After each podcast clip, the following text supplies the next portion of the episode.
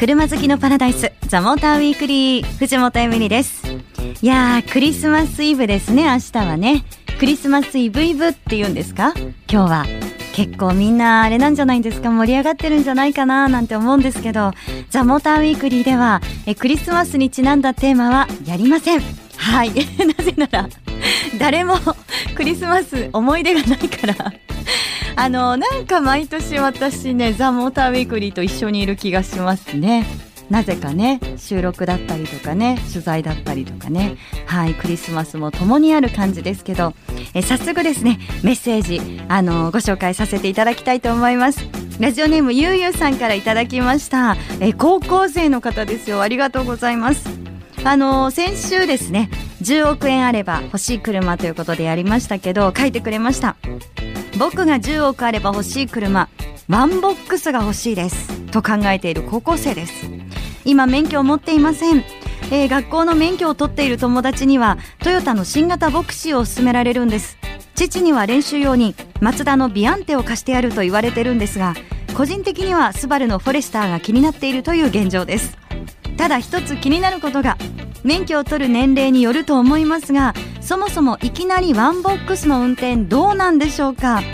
どうせ将来家族ができたら買うんだからそれなら最初から買っちゃえっていう考えなんです。結構真剣に考えてますので厳しいアドバイスをくださいというね。あのさすがに私もですねワンボックスってどうなんだろう運転ってちょっとわからないので、まあ、この後ですねあのジャーナリストの先生いらっしゃいますので その方に聞いてみようかなというふうに思います、えー、将来の愛車に貼れるようステッカーくださいということでもちろんです。プレゼントしますからね。ぜひ将来貼ってくださいね。さあということで、え本日はですねテーマホンダシビックについてピックアップしていきたいと思います。ゲストはモータージャーナリスト島下康久さんです。皆さん今週も最後までお付き合いください。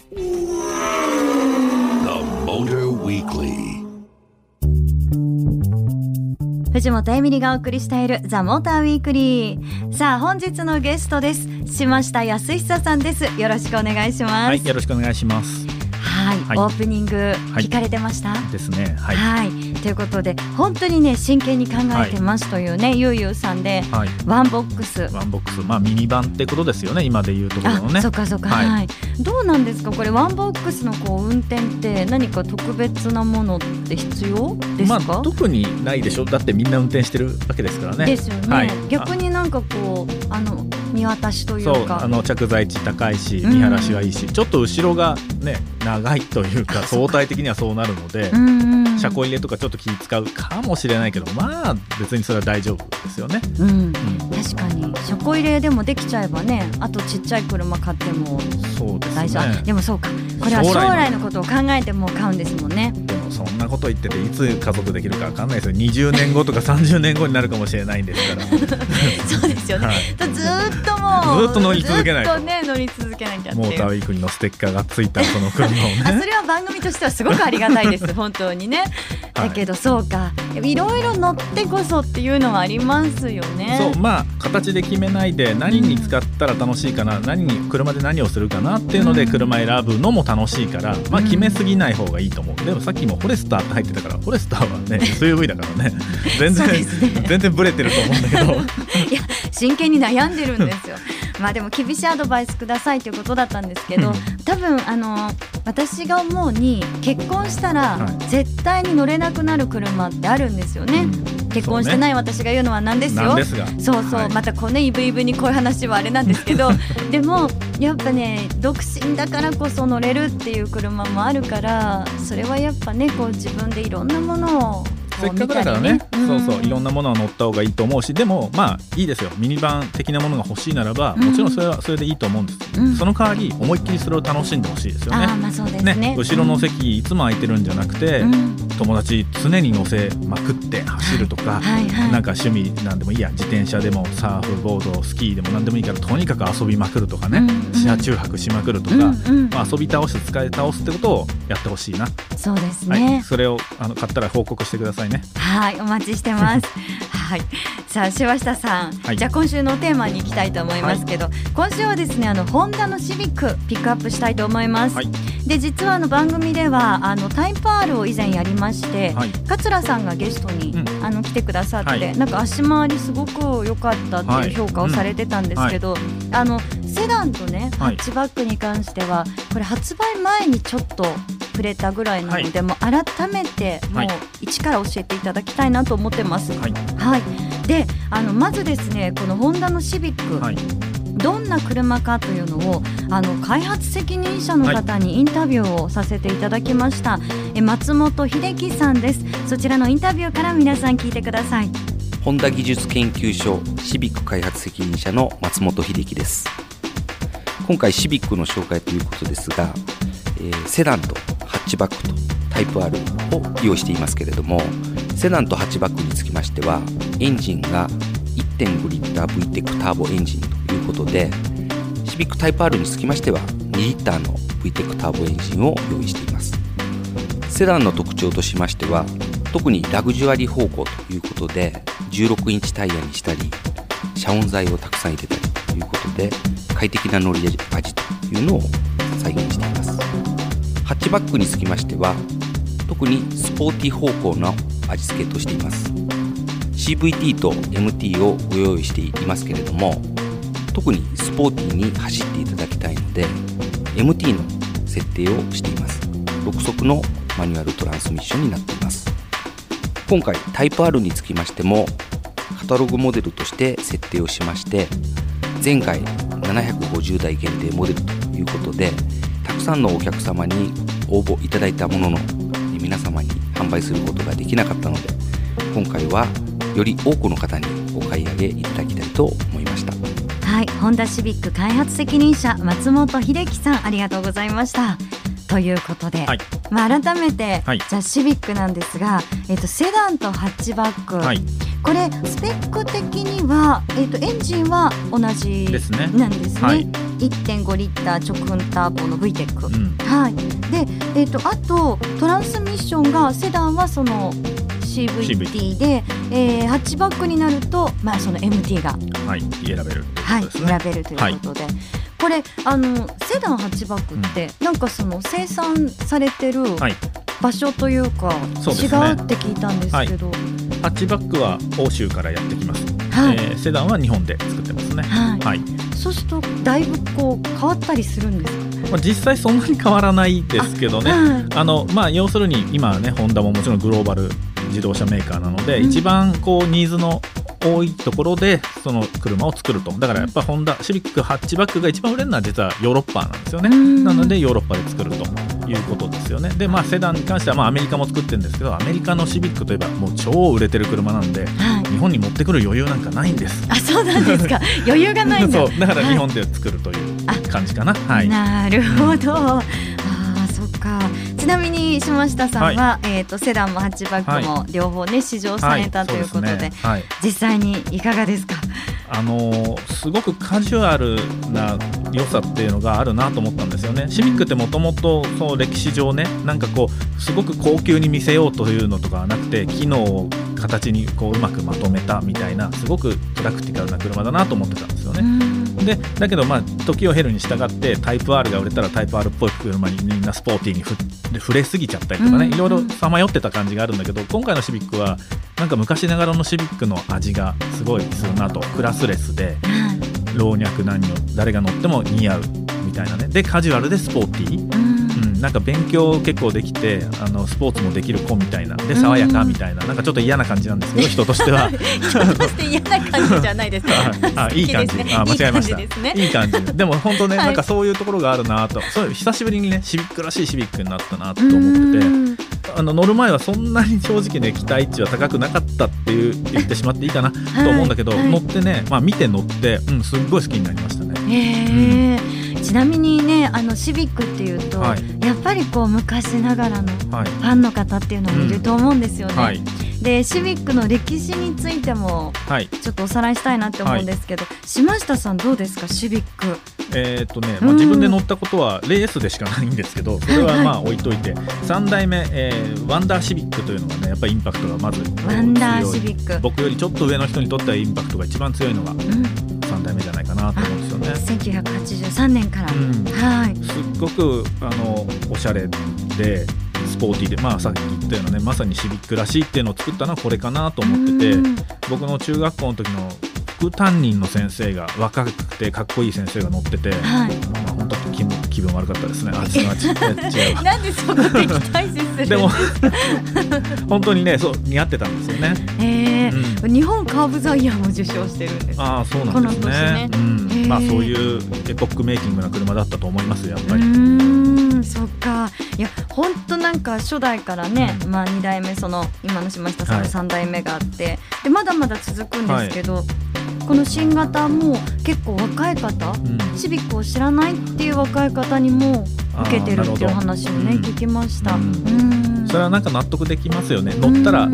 やっぱ軽やかじゃないですか、すごくね、なんか走るのって理屈抜きに楽しいなって。別にその頑張って山道行くとかしなくてもね、その辺普通になんか流してるだけでもちょっと心が弾むみたいなね。それがなんかシビックの魅力だなと思うし、うん、今までのシビックの魅力だと思うし、でそれをね新しい技術で再現というかしててもうすごく楽しいなと思いましたね。じゃあ結構その歴代のシビックに新型シビックがこう通ずるものがあったり。なんかあるなって、久しぶりに本当直球のシビックが来たかなみたいなね。えー、うんはい。さあということでまあこの後なんですけど、はい、あのちょっとオープニングでも触れましたけどモーターウィークリーはですね、はい、えー、クリスマスの話はあんまりしないんですよね。しないんだ。しないあしたかったですか？うんうん、しましたさんも。そう。でちょっと先なんですけど、はい、まあ帰省ラッシュあったりして、はい、結構その渋滞で疲れちゃうんじゃないかなみたいな、はい、徹底的にクリスマスの話はしないんですね。しないんですよ、そう なので疲れない運転の仕方、そんなお話も伺いたいなと思ってます。はい、はい、よろしくお願いします。The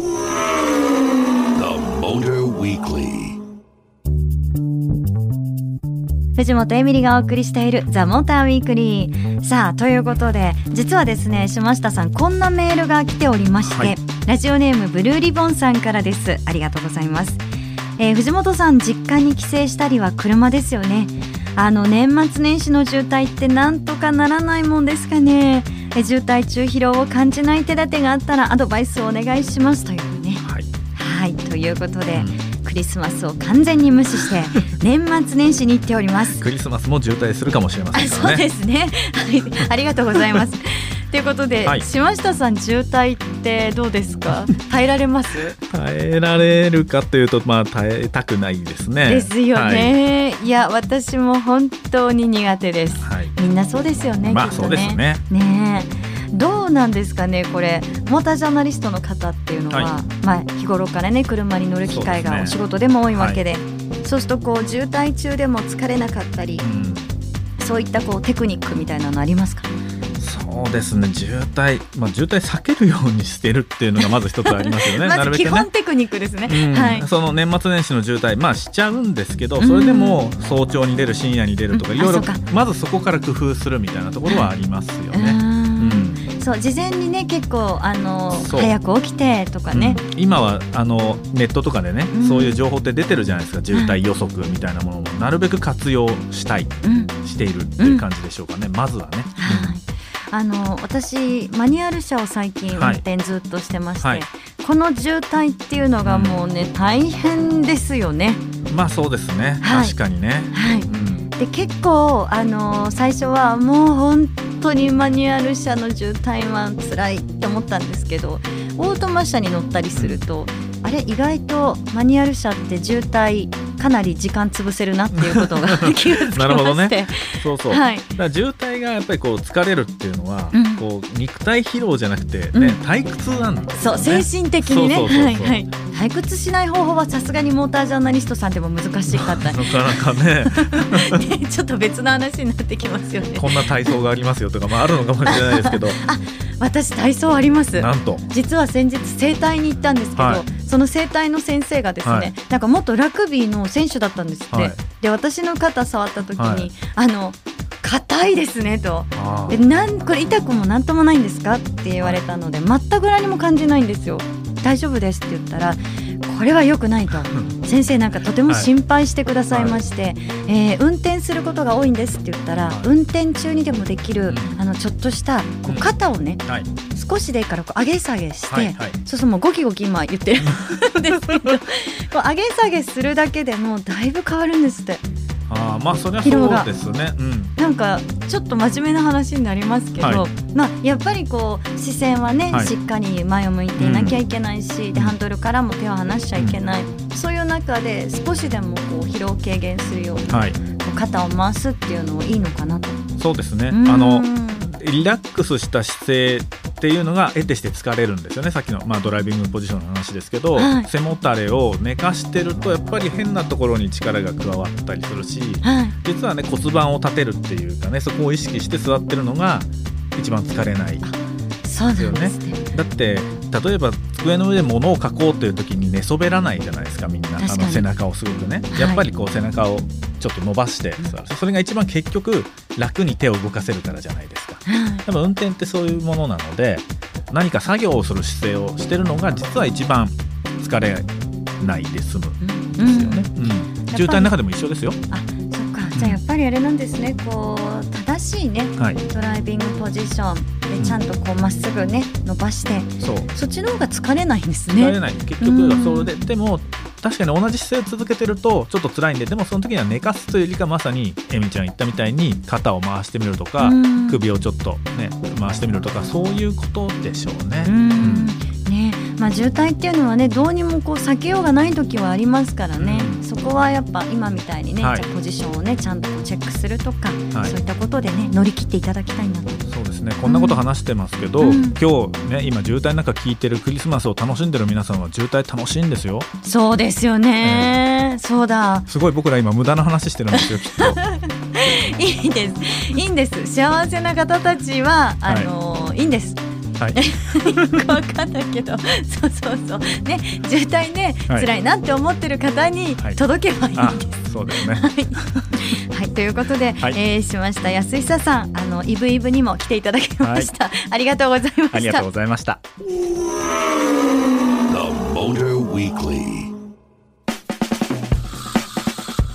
お送りしてきましたザモーターウィークリーいかがだったでしょうか？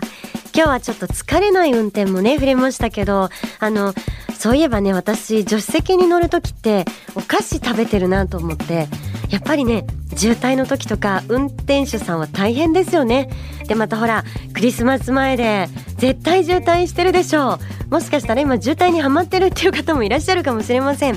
やっぱりね思ったのは運転手さんをこう助手席でどれだけこうね楽させてあげるかっていうの大事だよね。あの私は DJ としてあの話術を磨いてこう渋滞でも飽きさせない女性になりたいなってねちょっと思いましたね。はい。さあということで、えー、今週のプレゼントご紹介しますね、え今日はですねホンダのカレンダーそして横浜タイヤのモータースポーツ卓上カレンダーをプレゼントします。あのちゃんと年末までにねお送りしますからぜひ来年から使ってくださいね。えそしてもう一つプレゼントがあります。来年1月12日金曜日から1月14日まで開催される東京オートサロン2018このチケットをプレゼントします、えー、一般公開日1月13日土曜日と14日日曜日に使えるチケットになります。10組20名様にプレゼントです。どしどし皆さんご応募くださいね。メールアドレス tm.fm 横浜 .jp ザモーターの頭文字 DM に続いてアットマーク FM 横浜 .jp まで送ってください。ぜひメッセージも添えてくださいね。それでは皆さん良いクリスマスを過ごしてください。お相手は藤本エミリでした。また来週。